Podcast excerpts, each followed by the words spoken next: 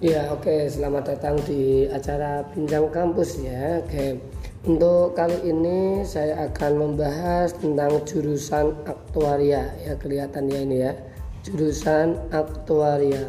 Mm -mm, Aktuaria. Ini kemarin banyak teman-teman yang tanya ya khususnya anak-anak SMA Apa toh yang dipelajari dalam dunia aktuaria?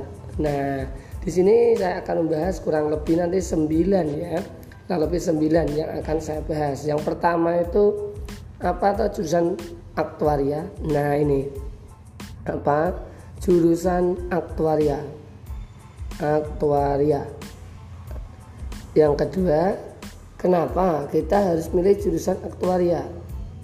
Hmm, kenapa kita harus memilih jurusan aktuaria?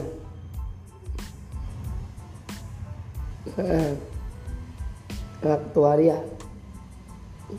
Yang ketiga nanti akan saya bahas yaitu adalah keahlian jurusan aktuaria. Nah, keahlian jurusan aktuaria. Nah, mesti kalian berpikir kan, apa sih yang diperoleh ketika kita itu kuliah aktuaria itu? Nah, yang keempat, yang keempat di sini kebutuhan nah, kebutuhan lulusannya ya. Kebutuhan nah, lulusan aktuaria. Aktuaria. Di dunia kerja otomatis ini. Di dunia kerja. Nah. Yang kelima nanti akan saya jelaskan tentang perkuliahan nah, aktuaria. Aktuaria. Hmm harus hanya besar ya. Di sini nanti akan saya bahas mata kuliahnya ya. Hmm, enggak kuliah. Terus saya juga akan bahas karakter siswa hmm, karakter siswa yang sesuai otomatis ya karakter siswa yang sesuai di jurusan aktuaria Hmm, ya, ada poin kelima ini perkuliahan aktuaria akan saya bagi dua sub ya yaitu mata kuliah dan karakter siswa yang sesuai dengan jurusan aktuaria tersebut. Yang keenam, nah yang keenam di sini kampus mana saja atau universitas ya, universitas yang menyediakan jurusan aktuaria ya, nah, yang membuka jurusan aktuaria. Hmm. aktuaria. Terus yang ke tujuh nah, ini adalah prospek kerja. Nah ini yang ketujuh. Prospek kerja jurusan aktuaria. Jurusan aktuaria nah ini kurang lebih ada sekitar tujuh ya tujuh hal yang akan kita bahas di podcast kali ini. Nah, kita yuk kita jawab satu persatu ya. Yang pertama terkait dengan apa jurusan aktuaria. Nah, jurusan aktuaria merupakan jurusan yang mempelajari ilmu pengelolaan resiko di masa mendatang dengan menggunakan teori matematika peluang, statistika, manajemen keuangan dan komputasi. Nah, untuk zona komputasi sendiri sudah saya bahas di podcast saya sebelumnya. Nah, itulah lima ilmu utama di jurusan aktuaria. Nah, yaitu matematika, keuangan, ekonomi atau lebih tepatnya mikroekonomi dan makroekonomi nanti ya. Terus akuntansi, peluang dan statistika. Itu secara umum sehingga permodelan dan teori resiko yang sering digunakan pada institusi asuransi jiwa, asuransi dana, dan asuransi kesehatan umum dan sehingga asuransi-asuransi yang lainnya gitu ceritanya. Nah, untuk ilmu aktuaria ini dikatakan ilmu yang memiliki peran sangat penting ya di dunia investasi dan keuangan lainnya. Tahu sendiri kan sekarang lagi tren lagi hits ya tentang dunia investment yaitu Aktuaria sering dikaitkan dengan investasi, jelas itu ya. Aktuaria juga sering dikaitkan dengan valuasi aset atau investment and valuation terkait dengan manajemen risiko, asuransi, dana pensiun, prospek kerja utama dari jurusan ini sendiri adalah sebagai seorang aktuaris yang tugasnya memastikan nasabah membayar premi sesuai dengan resikonya. Menghitung premi yang terkumpul dan memastikan jumlah tersebut cukup untuk membayar klaim yang akan terjadi dan menutupi biaya operasional perusahaan hingga memastikan bahwa premi yang terkumpul wajar dan bersaing. Bisa dimengerti ya dari gambaran ini? Jadi seorang aktuaris itu akan memikirkan se gini seorang klien gitu ya. Misal seorang ada seorang klien gitu terus datang ke pihak asuransi kalian atau ke finance kalian gitu kan terus akhirnya nanti itu dipikir ini kira-kira dengan klaim sekian bayarnya sekian preminya klaimnya sekian kira-kira wajar enggak bersaing enggak dengan perusahaan asuransi yang lainnya gitu ya. Disuruh memikirkan seperti itulah kurang lebihnya. Nah yang kedua ini kenapa kita harus memilih jurusan aktuaria nah, ya kenapa ya oke yuk kita lihat Bagimu yang demikian menyukai pelajaran matematika, khususnya yang berhubungan dengan probabilitas dan statistika, maka aktuaria adalah jurusan yang tepat untuk kalian. Hmm, apalagi peluang kerjanya cukup menjanjikan ya. Kamu dapat memulai karir sebagai seorang aktuaris, salah satu profesi langka dengan kesediaan tenaga kerja yang masih sangat sedikit untuk saat ini. Sementara kebutuhannya terus meningkat. Sebab, nah kalian harus tahu ya tahu suatu perusahaan asuransi pasti akan memerlukan seorang aktuaris.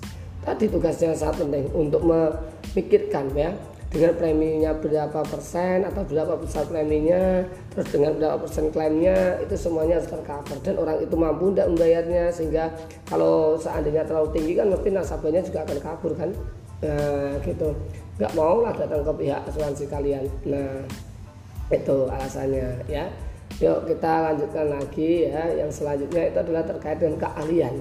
Nah, keahlian jurusan aktuaria ini yang pertama yaitu memiliki kemampuan berpikir strategis. Yang kedua, kemampuan komunikasi. Ini yang keahlian yang harus kalian miliki ya. Nah, ini kalian harus kalian miliki.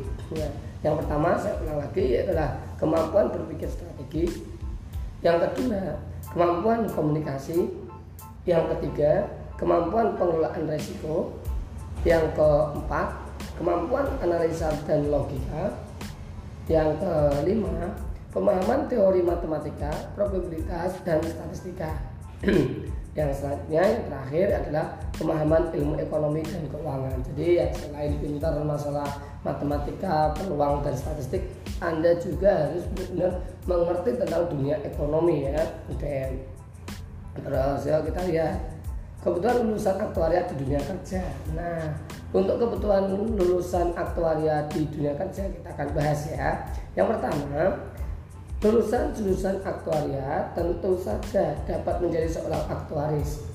Profesi yang paling diincar oleh perusahaan-perusahaan besar di industri keuangan seperti perusahaan asuransi jiwa, asuransi umum, asuransi kesehatan, asuransi dana pensiun, konsultan aktuaria, dan investasi. Artinya Anda juga bisa menjadi seorang konsultan dari investor-investor. Yang pertama. Nah, keren ya.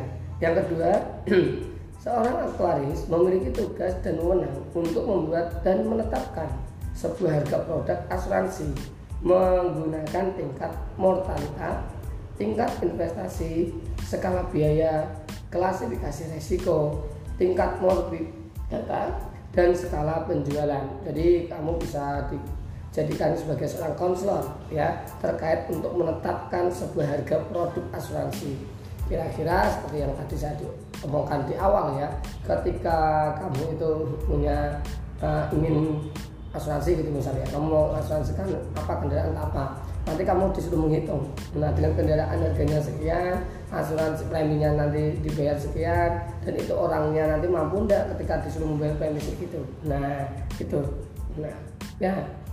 Yang ketiga, Banyak pula aktuaris yang telah merambah di bidang lain terkait dengan konsultan pengelolaan resiko dengan kemampuan analisis dan logika yang kuat. Artinya gimana ini? Artinya itu bisa saja kamu itu merambah pada dunia bisnis sendiri. Nah, bisa dipahami ya ini otomatis lah mas. Oke. Okay.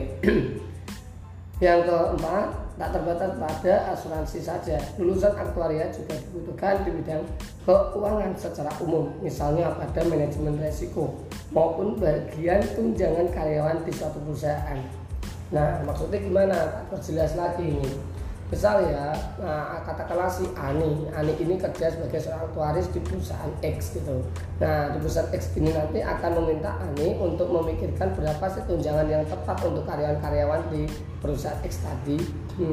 dengan asumsi nah, karyawan tersebut memberikan profit pada perusahaan sekian persen sehingga tunjangannya berapa persen sampai nanti biar orang itu tidak kabur atau tidak pindah ke perusahaan lainnya. Nah sangat penting sekali kan sentral banget.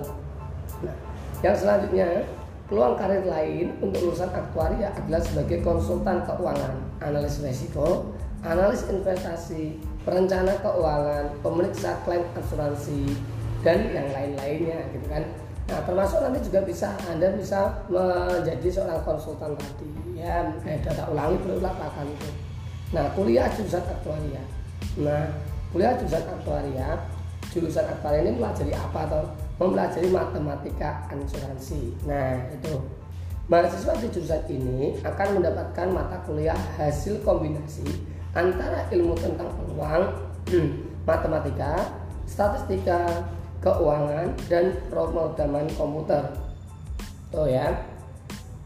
Nah, kalian akan mempelajari komputerisasi dan pemrograman aktuaria, dasar-dasar kalkulus, demografi dan penyajian tabel mortalitas, hukum asuransi dan lain-lainnya. Nah, itu terkait dengan mata kuliahnya. Oke, mata kuliahnya, yuk saya sebutkan. Ini sudah lengkap banget ya di acara podcast ini. Meskipun ini saya podcastnya sendirian ya tidak memanggil alumni saya yang jurusan aktuaria ya karena memang belum belum bisa ya. Oke, mata kuliah jurusan aktuaria apa aja sih? Nah, yang pertama ada komputas, komputerisasi, sorry, komputerisasi dan pemrograman aktuaria. Yang kedua, dasar-dasar kalkulus. Nah, kalkulus ini kemarin sudah dibahas bapaknya ya, dia sebagai seorang matematika murni kemarin. Nah, ambil jurusan matematika murni. Yang ketiga, demografi dan penyajian tabel mortalitas. Yang keempat, itu ada membahas hukum asuransi. Yang kelima, manajemen klaim. Yang keenam, manajemen resiko dan reasuransi. Yang ketujuh, matematika asuransi jiwa, ke-8 matematika dana pensiun, yang ke-9 matematika keuangan, yang ke-10 operasional asuransi jiwa dan kesehatan, yang ke-11 praktek dan simulasi aktuaria, yang ke-12 probabilitas statistika, yang ke-13 SDM dalam industri asuransi. Nah, itu kurang lebih 13 mata kuliah yang ada pada jurusan aktuaria.